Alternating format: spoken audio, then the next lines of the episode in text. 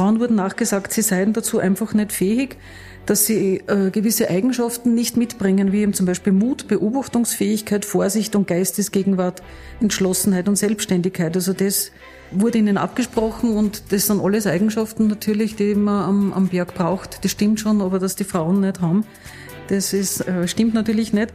Das sagt Magistra Sibylle Kampel, Kuratorin der Ausstellung Berg Die, Frauen im Aufstieg. Und damit herzlich willkommen zum Glocknergipfel. In dieser Folge unseres Podcasts besuche ich gemeinsam mit Sibylle Kampel die Ausstellung Berg Die im Besucherzentrum der Großglockner Hochalpenstraße auf der Kaiser Franz Josefs Höhe. Wir gehen gemeinsam durch die verschiedenen Räume und werden hören, mit welchen Vorurteilen die ersten Alpenpionierinnen zu kämpfen hatten, in welche Gefahren sie sich durch die standesgemäßen, aber äußerst kletteruntauglichen Kleidungskonventionen begaben und was die Frauen trotz aller Widerstände antrieb, Gipfelstürmerinnen zu werden. Mein Name ist Max Kögel und ich darf Sie mitnehmen auf diese spannende Reise und wünsche Ihnen viel Vergnügen bei Österreichs höchster Aussicht.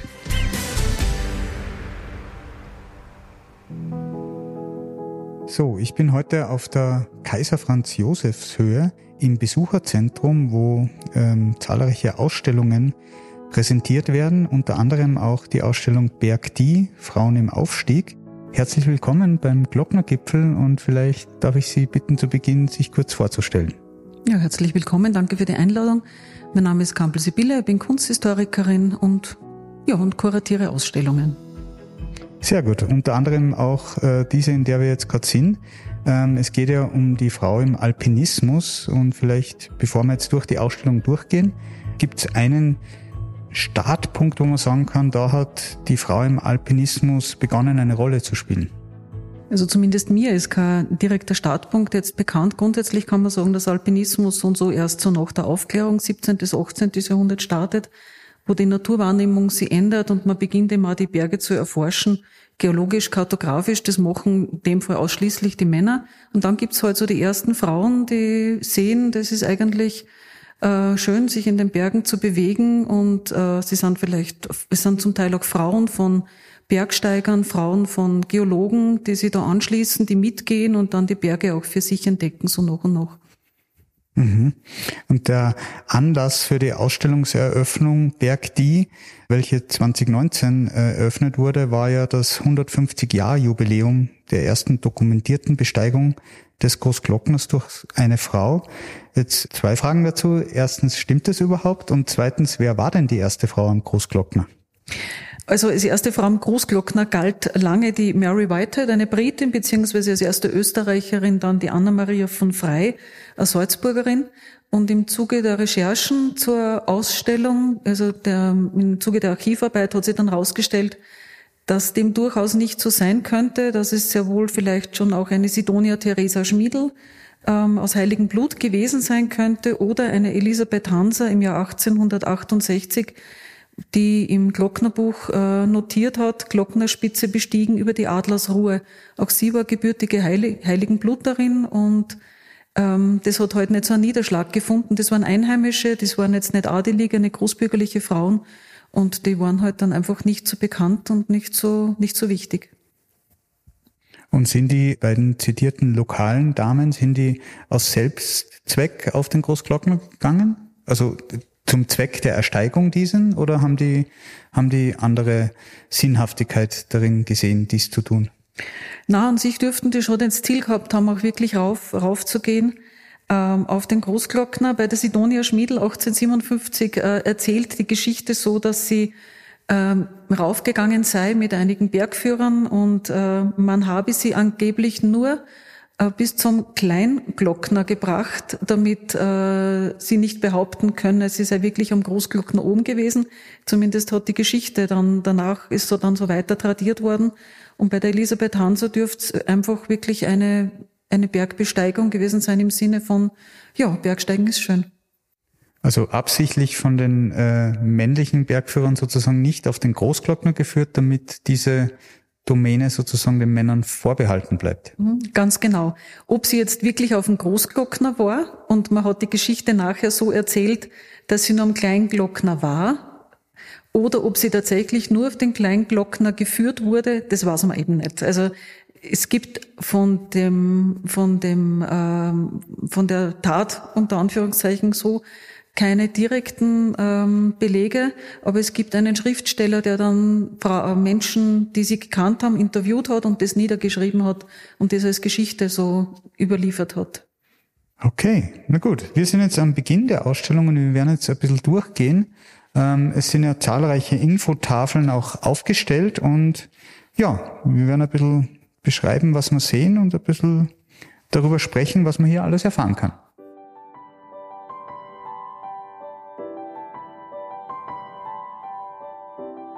So, wir sind jetzt hier im ersten Raum der Ausstellung und ich stehe jetzt hier vor einer interaktiven Landkarte, würde ich das jetzt mal beschreiben. Ähm, was kann man denn hier sehen oder entdecken? Da kann man sich die ersten ähm, Darstellungen des Großglockners anschauen, also die ersten Gemälde, Zeichnungen, ähm, Kupferstiche, die man da gemeinsam mit einer Karten des gesamten Alpengebietes sie anschauen kann.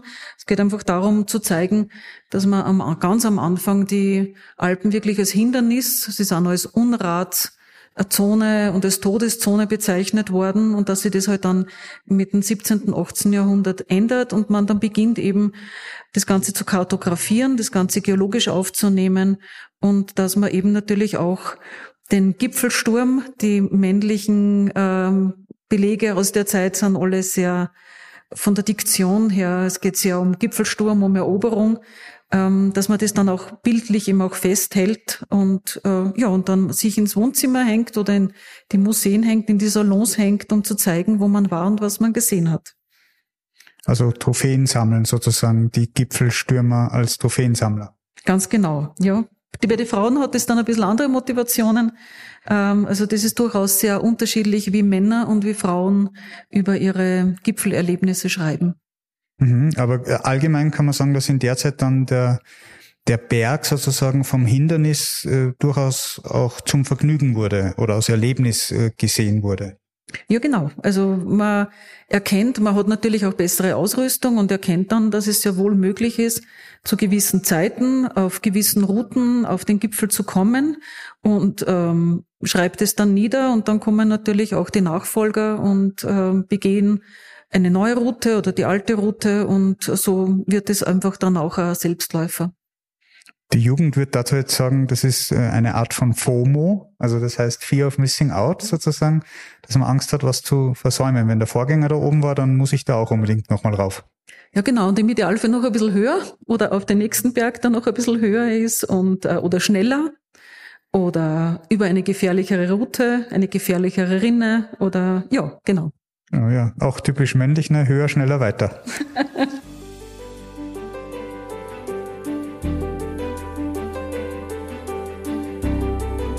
Im zweiten Raum sieht man auf der Schautafel sogleich ein bekanntes Gesicht bzw. einen bekannten Namen. Kaiserin Elisabeth. Die beliebte Sissi war also auch schon am Großglockner unterwegs und hat hier ihre Spuren hinterlassen. War es generell so, dass das Bergsteigen den adeligen und gutbürgerlichen Kreisen der Gesellschaft vorbehalten war? Ja, das kann man durchaus so sagen. Also Bergsteigen als Selbstzweck an sich war sicher eine Domäne nur der, der oberen Schicht. Das war ähm, im Beginn, war das die Aristokratie, die High Society Englands, die vornehmlich in der Schweiz unterwegs war und dann eben mal in den restlichen Alpenraum vorstieß.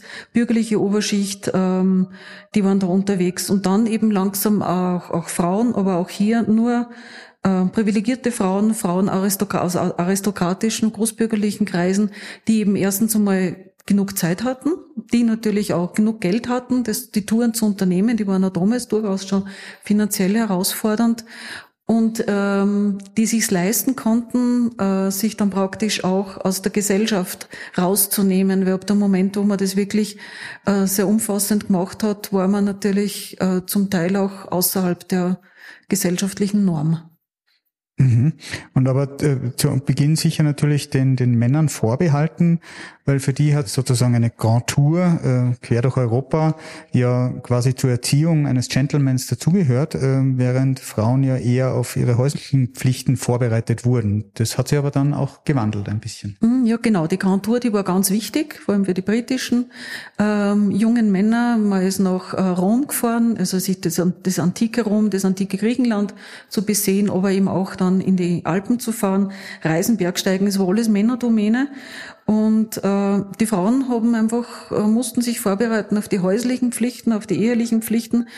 Denen war höchstens gestattet, auf Pilgerreise zu gehen oder Reiseberichte zu lesen.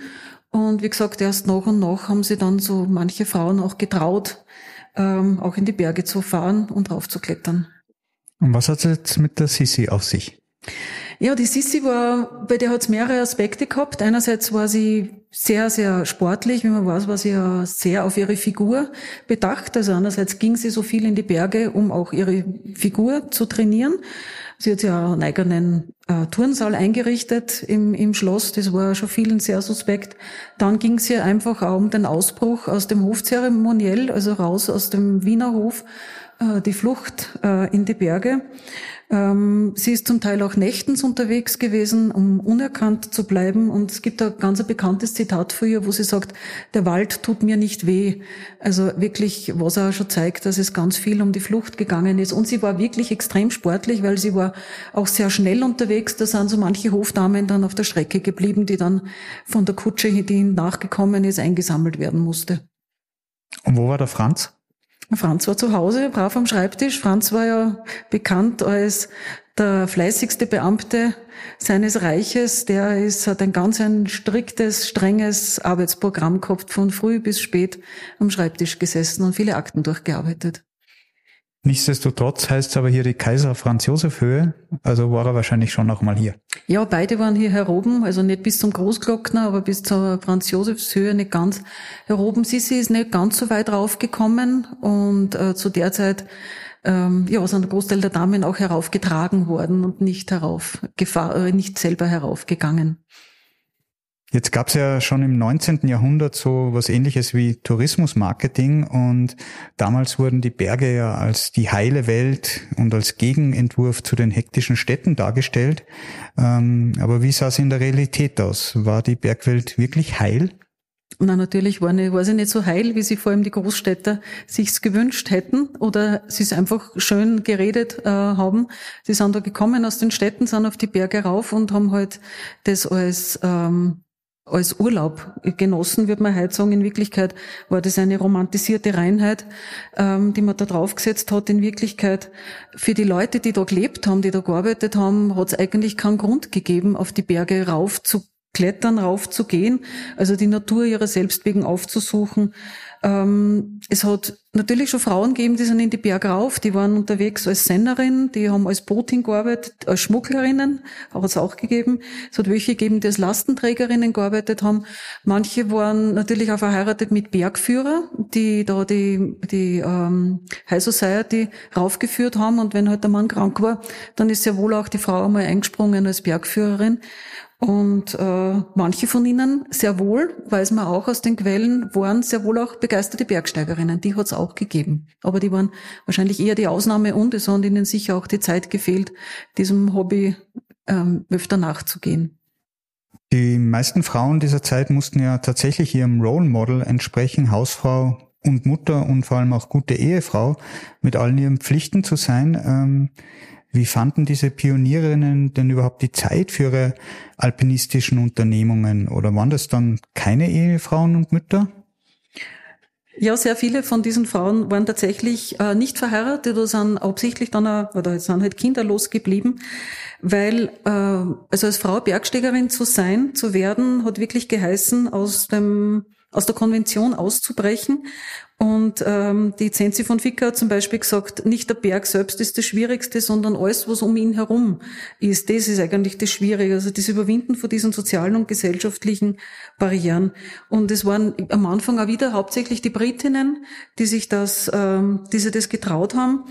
Und manche, für manche war es einfach nicht nur die Lust, auf den Berg zu gehen, sondern wirklich ganz gezielter Ausbruch vor diesem sogenannten faden bürgerlichen Familienleben, da, da rauszukommen. Ähm, und die Elizabeth Main zum Beispiel sagt, ich bin den Bergen zu höchsten Dank verpflichtet, weil sie mich von den Fesseln der Konventionen befreit haben. Aber sie sagt auch, dass sie wirklich ganz schwer und hart dafür kämpfen hat müssen. Genau, aber hier vor dieser Schautafel steht ja zum Beispiel auch äh, die Frage, dürfen Sie das? Ja, dürfen Sie das denn überhaupt, die Frauen? Ja, das war eine heiße Diskussion damals. Also da haben viele Männer, Ärzte, äh, haben darüber geschrieben, dass das also erstens nicht gesund ist und alles Mögliche, aber dass sie das einfach haben das in Abrede gestellt, dass sie es einerseits dürfen, dass sie es sollen, dass sie es und dass sie es können. Also auch das wurde in Abrede gestellt. Und äh, was hat die Frau in dieser Zeit dann trotz all dieser Widrigkeiten trotzdem dazu angetrieben, dass sie Alpinpionierinnen werden? Das muss wahrscheinlich derselbe Grund gewesen sein wie bei den Männern. Einfach die Liebe dann zu den Bergen und einfach ähm, so ein gewisser bisschen Suchtfaktor vielleicht dann auch ab dem Moment, wo man merkt, man kann's doch, man soll's doch und man darf's auch, ähm, dann gemerkt haben, es ist einfach ähm, schön und und äh, dann will man einfach auch nicht mehr davon lassen, wie es halt oft so ist, wenn man dann merkt, es, es hat was und man kann das auch, man kann das schaffen, dann will man dann nicht mehr davon lassen. Trotzdem aber wurde natürlich ähm, die Tatsache, dass sie es gemacht haben, ähm, in der Öffentlichkeit auch ein bisschen mit Spott und Häme überstreut. So schrieb zum Beispiel, habe ich gelesen, ähm, die Presse als Reaktion auf die Besteigung des Mont Blanc durch Henriette d'Angeville, dass der stolze Berg, der Mont Blanc, sich nun durch das Betreten eines Frauenfußes ja eigentlich beleidigt fühlen müsste. War die öffentliche Reaktion immer derart abwertend? Sehr oft, ja. Also es gibt da viele, viele Beispiele. Ein anderes Beispiel ist zum Beispiel die Anne Lister. Sie hat ähm, in den Pyrenäen ist sie viel unterwegs gewesen und ähm, hat sich Erstbesteigungen tatsächlich anwaltlich bestätigen lassen, weil sie immer wieder in Abrede gestellt wurden.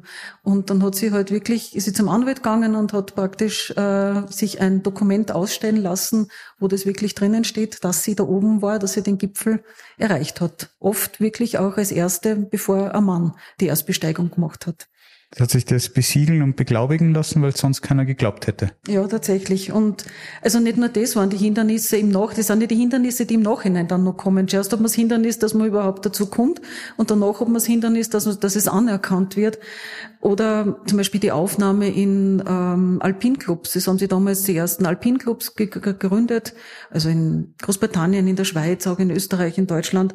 Und da hat man ihnen die zum Großteil die Aufnahme verwehrt. Und da gibt's ein ganz witziges Beispiel von der Meta Brevoort, die wirklich eine ganz herausragende Alpinistin war. Und ihr hat man die Aufnahme in den männlichen Alpine Club verboten. Aber ihre Hündin, die sie mitgenommen hat, über die hat man aufgenommen. Also der hat man, Hündin hat man dann die Medaillen umgehängt für die Gipfelsiege, aber da eh, also der Frau hat man es verwehrt. Die Frauen im Alpinismus hatten also mit zahlreichen Vorurteilen zu kämpfen. Können sie das? Dürfen sie das?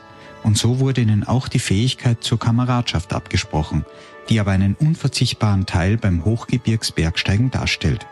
Man muss sich ja in einer Seilschaft zu 100 Prozent auf die anderen verlassen können.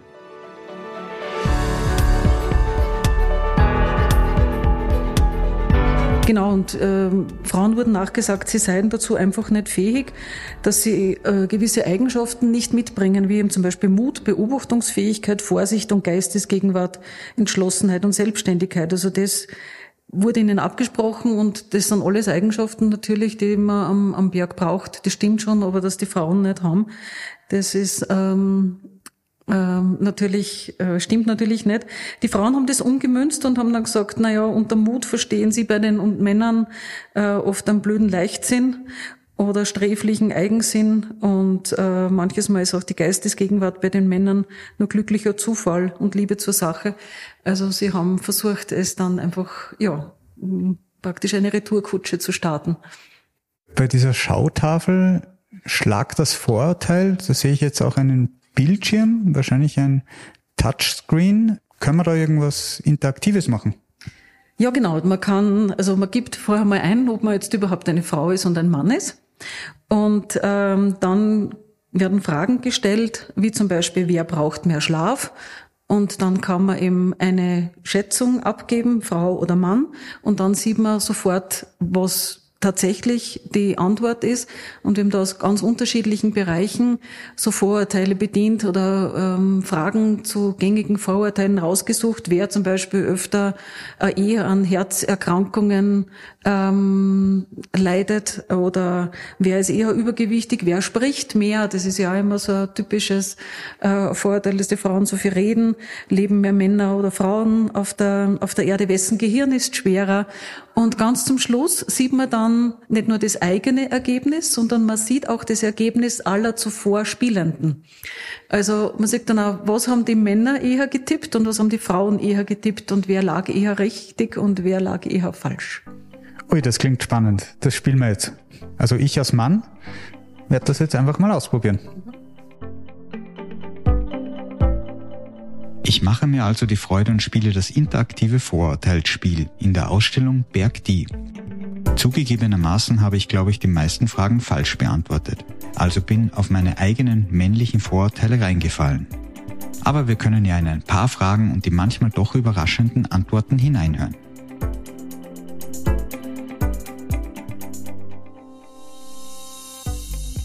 Wer braucht mehr Schlaf? Frauen oder Männer?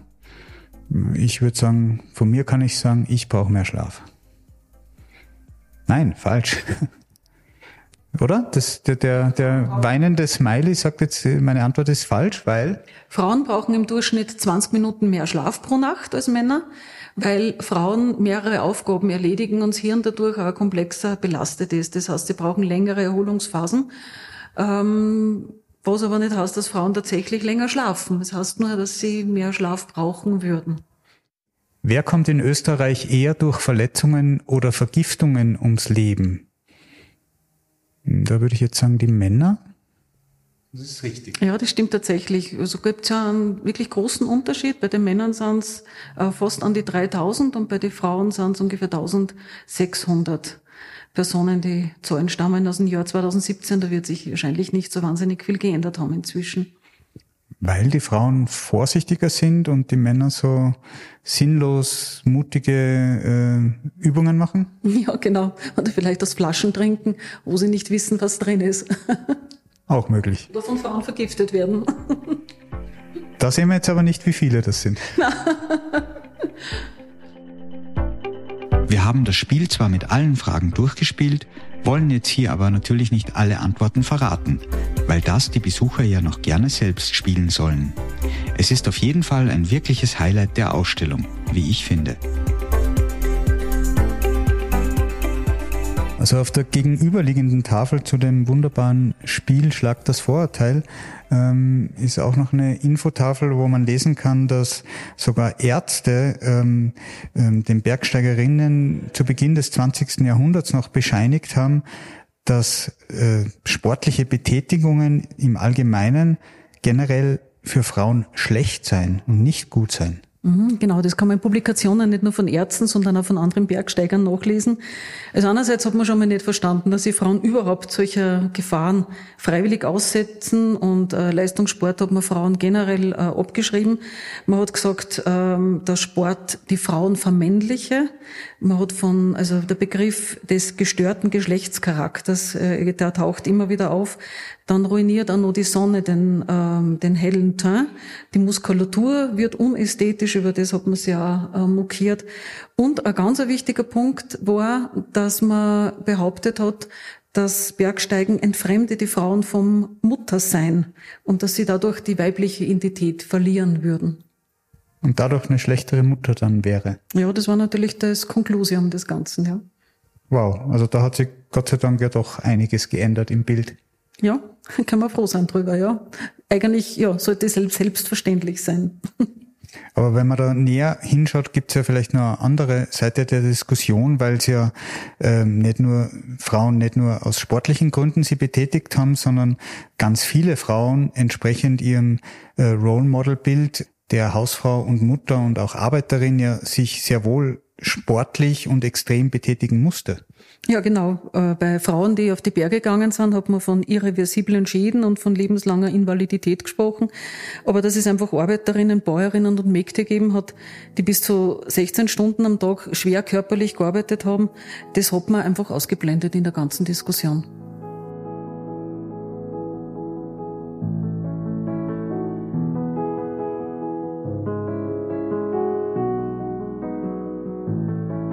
Wir sind jetzt im nächsten Raum der Ausstellung und da sehe ich in Vitrinen zahlreiche Ausrüstungsgegenstände, die man zum Bergsteigen braucht, aber auch hier einen Bildschirm, wo man einen Film sehen kann und sich anschauen kann über eine Bergsteigerin namens Helma Schimke. Ähm, was hat's damit auf sich? Die Helma Schimke war eine der bekanntesten Bergsteigerinnen Österreichs, 1926 geboren und 2018 ist sie verstorben.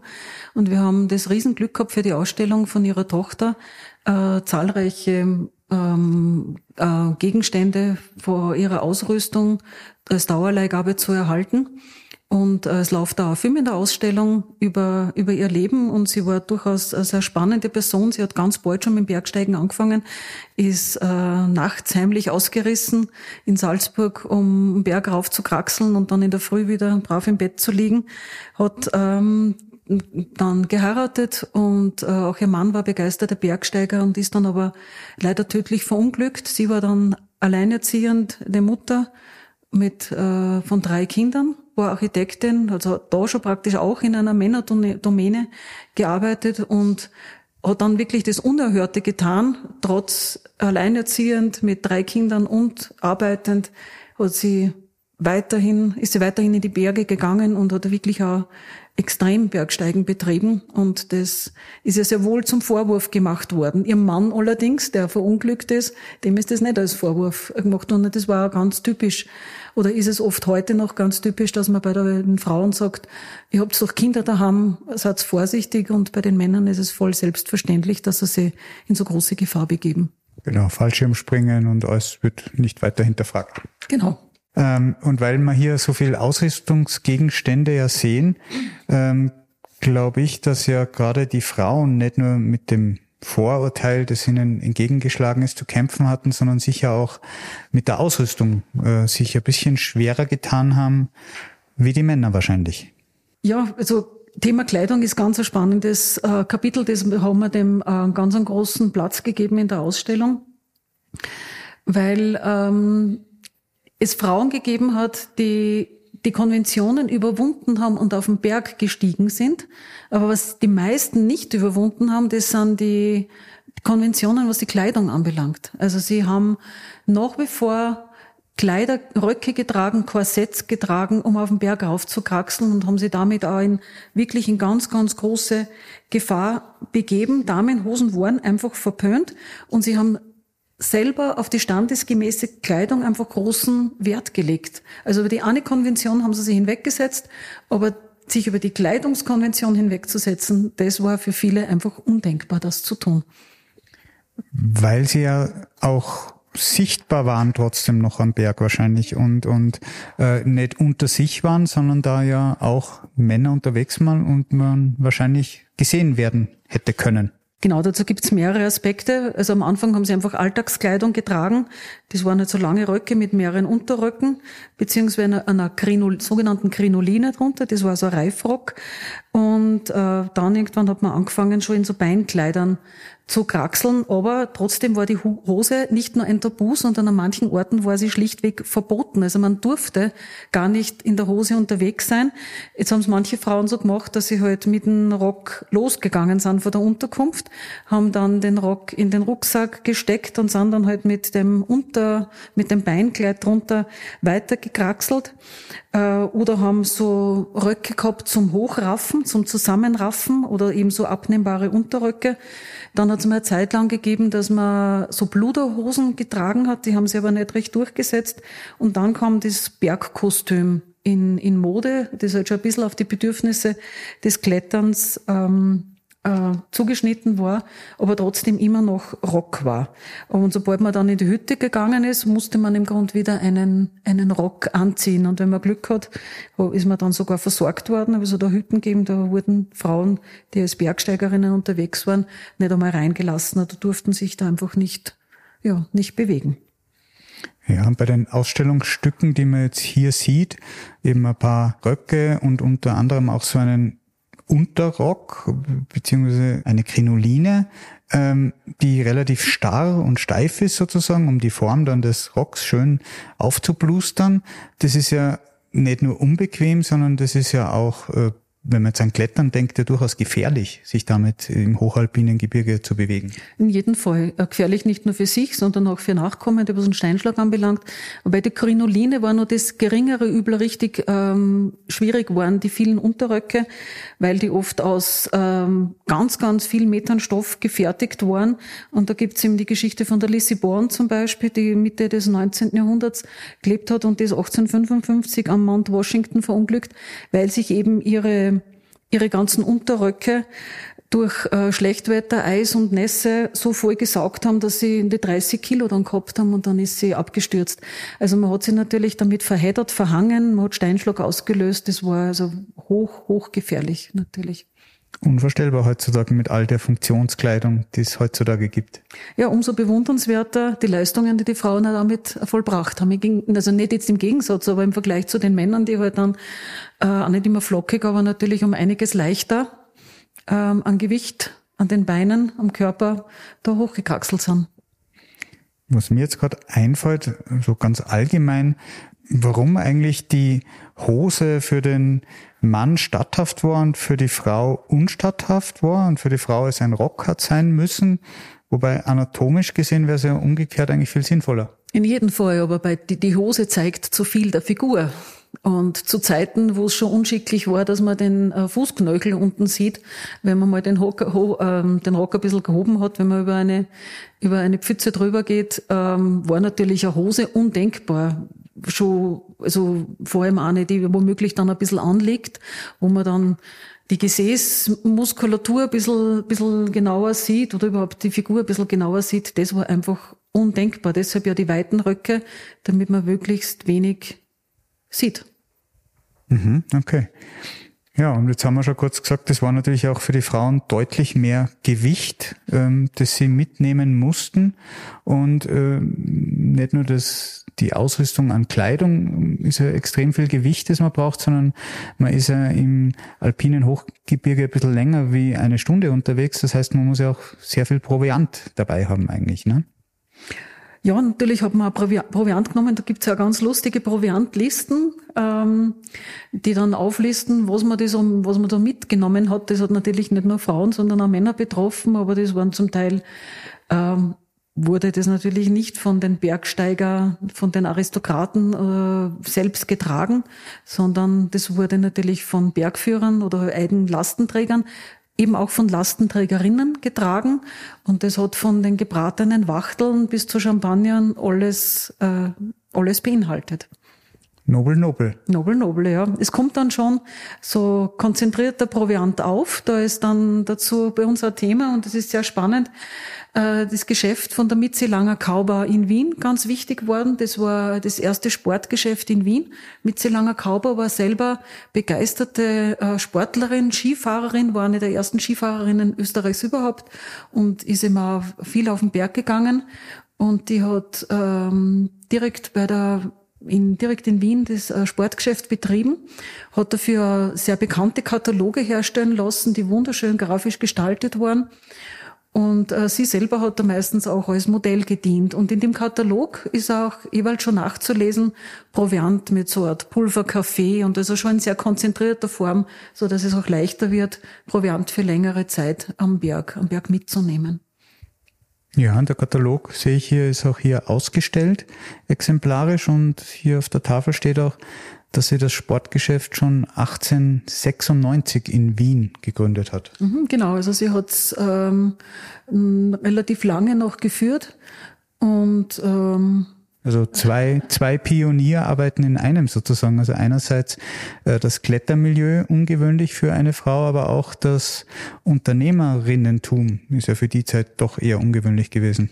Ja, ja, sie war sicher eine sehr, sehr emanzipierte Frau. Das kann man sogar an den Katalogen ein bisschen ablesen, weil äh, man dann sieht, dass ab einem gewissen Zeitpunkt auch wirklich Frauen allein dargestellt werden. Also nicht nur immer in männlicher Begleitung, wie das damals so üblich war, dass man, also wenn man jetzt da äh, eine Zeichnung gehabt hat in einem Katalog oder überhaupt vom Bergsteigen, dann war die Frau immer in Begleitung, immer hinten nach. Also immer der Mann war immer der, der Erste, der, der voranging. Und sie lässt dann sehr wohl auch die Frauen allein darstellen, den Katalogen. Ja, aber im Hochgebirge war die Frau natürlich nicht immer allein oder selten allein unterwegs und ähm, wie gesagt, haben wir schon drüber gesprochen, die Touren haben ja nicht nur eine Stunde gedauert. Das heißt, zwischendurch gab es ja auch Aufenthalte in Hütten, auch über Nacht und das war durchaus ja für Frauen auch nicht unproblematisch. Das war sehr problematisch, vor allem wenn Frauen ähm, allein unterwegs waren. Also ich geduldet war, dass die Frau praktisch in Begleitung mitgeht. Das heißt, mit ihrem Ehemann, mancher mit, mit ihrem Bruder und, oder mit, mit den Vätern, die halt Bergsteiger waren. Aber es wurde im Grunde vorausgesetzt, dass die Frauen sich demütig unterordnen. Also sie waren als charmante Begleitung, waren es geduldet. Es war dann selbstverständlich, dass die Frau dann auf der Schutzhütte gekocht hat, dass sie die Schlaflager vorbereitet hat, dass sie Verletzungen versorgt hat, aber dass sie praktisch selber aktiv jetzt äh, unterwegs war, womöglich auch noch alleine. Das hat durchaus zu Problemen geführt. Also es passieren können, dass sie in Schutzhütten wirklich nicht rein durfte, nicht versorgt wurde, dort nicht übernachten durfte. Und was natürlich dann äh, ganz ein großes Thema war, wenn eine Frau mit Bergführer unterwegs war, dass sie mit denen womöglich dann allein an einer Schutzhütte übernachtet hat. Also da wurde den Frauen dann so und so alles Mögliche nachgesagt. Also da ähm, lautete die Diktion dann äh, von wegen moralischer Verfall ähm, auf den Berghütten und so weiter. Kann man sagen, dass inzwischen das Gleichgewicht zwischen Männern und Frauen im Alpinismus, im Klettern oder beim Extrembergsteigen hergestellt ist? Äh, zahlmäßig sicher noch nicht, weil es nach wie vor wahnsinnig wenig Frauen gibt, die zum Beispiel den Beruf der Berg- und Skiführer äh, ausüben. Äh, in Österreich, äh, das ist so der Stand für 2019, stehen 1391 äh, männlichen Bergführern, 27 weibliche Bergführerinnen gegenüber. Also das ist schon wirklich ganz, ganz großer, eklatanter Unterschied. Beim Bergsteigen, beim normalen, unter Anführungszeichen, Bergsteigen, würde ich sagen, ist es schon, hat sich, haben sich die Zahlen sicher schon sehr angeglichen, wo es noch ganz weit auseinander, auseinander klafft. Das ist wirklich beim Extrembergsteigen, beim Höhenbergsteigen, wie im, dann Frauen wie die Gerlinde Kaltenbrunn oder so wirklich nur die ganz große Ausnahme.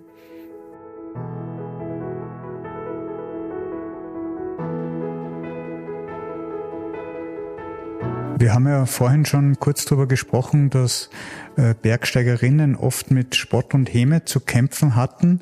Jetzt sind wir hier im letzten Raum und da haben wir auch noch eine ganze Schautafel dazu. Genau, weil ganz, ganz wesentlich dafür, dass man einfach auch nicht vergisst, vergessen wird und dass man anerkannt wird, gehört natürlich auch dazu, dass man die eigenen alpinen Unternehmungen dokumentiert. Und das haben die Männer sehr ausführlich gemacht. Also wirklich die meisten Bergsteiger, die haben Bücher geschrieben, haben Vorträge gehalten. Und ähm, das war bei den Frauen einfach kaum der Fall. Einerseits weil sie es nicht gewohnt waren zu schreiben, weil sie sich nicht getraut haben zu schreiben. Also sie haben es vielleicht gemacht, aber sie haben sich dann nicht getraut, auch äh, in die Öffentlichkeit damit zu gehen. Und äh, weil viele Frauen einfach auch gewohnt, der Erziehung her gewohnt waren, sehr zurückhaltend, sehr bescheiden ähm, auch zu sein. Und ähm, ja, und wer nicht niedergeschrieben hat, äh, wurde dann einfach auch leichter vergessen. Also es gibt vielleicht viel mehr Bergsteigerinnen, die früher unterwegs waren, über die wir aber alle halt heutzutage nichts mehr wissen. Weil sie ihren Erfolg eigentlich gar nicht nach außen tragen wollten und den gar nicht publik gemacht haben. Genau, es hat durchaus Frauen gegeben, aber die geschrieben haben, ähm, von denen aber manche unter einem Pseudonym. Also ganz einige eben zum Beispiel, die hat immer mit dem Namen ihres Bruders unterschrieben. Ähm, die hat sie eben dokumentiert, aber man weiß im Grund, dass das nicht ihr Bruder war, sondern dass das sie war, die das Ganze erlebt hat. Und ähm, es gibt ein paar wenige, die geschrieben haben und die waren aber dann gleich sehr äh, wirklich ein Vorbild für viele andere Frauen, das dann auch wirklich auch, auch zu machen. Also das wurde damals von den bergsteigenden Frauen vielleicht sogar ein bisschen unterschätzt, was das, wie wichtig das ist, das zu dokumentieren und nach außen zu tragen, um eben anderen auch Mut zu machen, dem auch wirklich zu folgen, was, was einen Spaß macht. Genau, um auch Vorbild für andere Frauen zu sein. Genau, ja. Jetzt zum Abschluss der Ausstellung haben wir jetzt ja wirklich sehr viel Wissen vermittelt bekommen. Ähm, einerseits durch die Schautafeln, andererseits jetzt im Podcast auch durch das Gespräch mit Ihnen. Jetzt würde mich aber interessieren, vielleicht ein kleiner Einblick in das Kuratorinnenleben. Woher weiß man denn das alles und wie trägt man so viele Infos zusammen? Das ist jetzt die, die erste Frage, wo ich ins Stocken komme, weil es äh, ja genauso ist. Man kriegt einen Auftrag für ähm, fürs Kuratieren einer Ausstellung und manches mal sogar über Thema, über das man selber eigentlich nicht sehr viel weiß. Und dann beginnt es einmal mit dem Einlesen, also mal Grundliteratur, lesen, lesen, lesen, lesen, dann Archive gehen, im Archivmaterial raussuchen, wie was mir fast immer passiert ist, dass sie vieles, was so als faktisch äh, galt, lange Zeit, sie herausstellt, dass dem nicht ganz so ist. Und da muss man ein bisschen genauer in die Tiefe gehen, ein bisschen genauer forschen. Ähm, Missverstand Missverständnisse, Fehler ausräumen. Dann geht es darum, um Bildmaterial zu sichten und auszuwählen. Also auch wieder viel Archivarbeit und ja, also lesen, lesen, lesen. Vielleicht das Berufsbild des Kuratoren äh, für junge Interessenten, die das vielleicht auch mal werden wollen, noch ein bisschen zu präzisieren. Das heißt aber, man findet nicht alles in Google und Wikipedia. Na, man findet mittlerweile sehr viel auf Google und Wikipedia. Also Wikipedia ist mittlerweile in vielen Punkten sehr viel verlässlicher als irgendwelche Lexika, das muss man auch sagen, weil sie einfach sehr aktuell gehalten werden von den Leuten, die halt wirklich äh, interessiert oder wirklich ein Freak sind zu bestimmten Themen und da alles sofort, äh, sofort äh, dokumentieren. Das ist sehr praktisch. Aber es gibt einfach sehr vieles, was noch nicht digitalisiert ist, was in den Archiven liegt bei der Ausstellung. Aber für mich zum Beispiel ganz eine große Überraschung, dass die sogenannten Glocknerbücher, das sind halt die Bücher, die, wo sich die äh, Bergsteiger und Bergsteigerinnen eingetragen haben. Die sind aber nicht am Gipfel aufgelegen natürlich, sondern die lagen in den Hotels äh, im Kals oder in Heiligen Blut auf und da haben sie die Leute eingetragen und auch Bemerkungen dazu geschrieben, wann sie oben waren, wie die Tour war, wie die Unterkunft war und so weiter. Und die Bücher zum Beispiel sind nicht digitalisiert. Und äh, da gibt's auch zum Teil keine Transkriptionen. Und da muss man sich dann wirklich hinsetzen und ins Archiv gehen. Die kann man natürlich auch nicht ausleihen und mit heimnehmen. Da muss man dann hingehen und sie ja, hinsetzen und lesen und ähm, ja, sie dann seine eigenen Infos raussuchen. Was hat Sie jetzt am meisten überrascht bei der Kuratierung der Ausstellung Berg die Frauen im Aufstieg? Der Aspekt der Kleidung hat mich eigentlich am meisten überrascht. Also für mich war es jetzt nicht neu, dass es natürlich schon im 18., 19. Jahrhundert Frauen gegeben haben, die ja, hat, die ja auf die Berge gestiegen sind. Aber wie sie es gemacht haben, also erstens unter welchen Schwierigkeiten, was jetzt die Konventionen anbelangt, was das rundherum anbelangt, aber vor allem auch wirklich, was die Ausrüstung anbelangt. Also da muss man wirklich den Hut ziehen, den großen, schweren Frauenhut ziehen davor, wie, äh, unter was für Umständen die da auf die Berge raufgekraxelt sind und sich das getraut haben. Also das ist, das ist wirklich, das war für mich die größte Überraschung eigentlich. Wenn ein Kurator oder Kuratorin, so wie wir jetzt durch eine schon eröffnete Ausstellung gehen, sind die Gedanken ja für diese Ausstellung meistens schon abgeschlossen und man ist schon längst beim nächsten Projekt. Was sind denn Ihre nächsten Projekte? Da muss ich vorher noch was anderes sagen. Wenn man wieder durchgeht nach ein paar Jahren, hofft man immer, dass man irgendwo einen Rechtschreibfehler findet. Das war mal das Erste. Und, haben wir einen gefunden? Ich habe keinen gefunden, nein. aber es gibt sicher irgendwo welche. Das bleibt nie, bleibt nie erspart. Ja, was ist das nächste Projekt? Das nächste Projekt ist, äh, steht direkt vor der Tür. Das ist eine Ausstellung zum Bau der Großglockner Hochalpenstraße in den 1930er Jahren. Die Ausstellung äh, kommt in ein kleines Haus an der Fuscherlacke, wo bereits eine Ausstellung zu dem Thema ist, die halt jetzt neu, neu gemacht wird und Eröffnung haben wir schon in wenigen Wochen. Und ja, das ist das derzeitige ähm, zeitlich sehr sportlich, sehr sportliche Projekt. Ja, spannend. Da werden wir uns ja wahrscheinlich dann auch wieder sehen. Würde mich freuen, wenn wir uns das wieder gemeinsam anschauen. Ähm, jetzt sind wir ja auf der Großglockner Hochalpenstraße unterwegs und die ist ja bekanntlicherweise 48 Kilometer lang und hat zahlreiche Highlights zu bieten. Gibt es für Sie persönlich ein Highlight an der Straße oder ein Geheimtipp, was man sich unbedingt anschauen sollte? Die Ausstellung natürlich. und abgesehen davon? Abgesehen davon.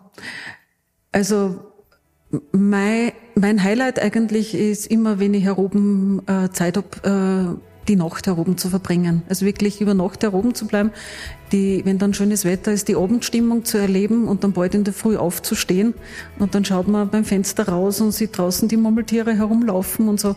Also die Nacht hier oben zu verbringen, das ist für mich immer das Highlight hier oben. Und ganz zum Schluss habe ich auch für Frau Kampel wieder ein paar schnelle Entweder-Oder-Fragen vorbereitet. Tee oder Kaffee? Tee. Frühaufsteher oder Nachteule? Frühaufsteher und Nachteule. Also gar nicht Schläfer? Wenig Schläferin. The Beatles oder The Rolling Stones? Beide. Oranges oder grünes Twinny? Der Schoko Schokolade vom Twinny. Also von beiden die Schokolade? Ja. Hund oder Katze? Katze. TikTok oder Instagram? Weder noch. Und die letzte Frage, Buch oder Podcast? Ähm, Podcast im Auto, Buch zu Hause. Sehr schön. Frau Kampel, vielen Dank. Danke für die Einladung, war sehr nett. Das war eine neue Folge vom Glocknergipfel, dem Podcast der Großglockner Hochalpenstraßen AG. Diesmal zu Besuch in der Ausstellung Berg Die, Frauen im Aufstieg – wir freuen uns, wenn es Ihnen gefallen hat und Sie uns auf den Podcast-Plattformen eine positive Bewertung hinterlassen möchten oder den Glocknergipfel auch gerne weiterempfehlen. Für noch mehr Infos besuchen Sie durch unsere Website unter großglockner.at oder schreiben Sie uns eine E-Mail an info@großglockner.at. Vielen Dank fürs Zuhören und bis zum nächsten Mal beim Glocknergipfel.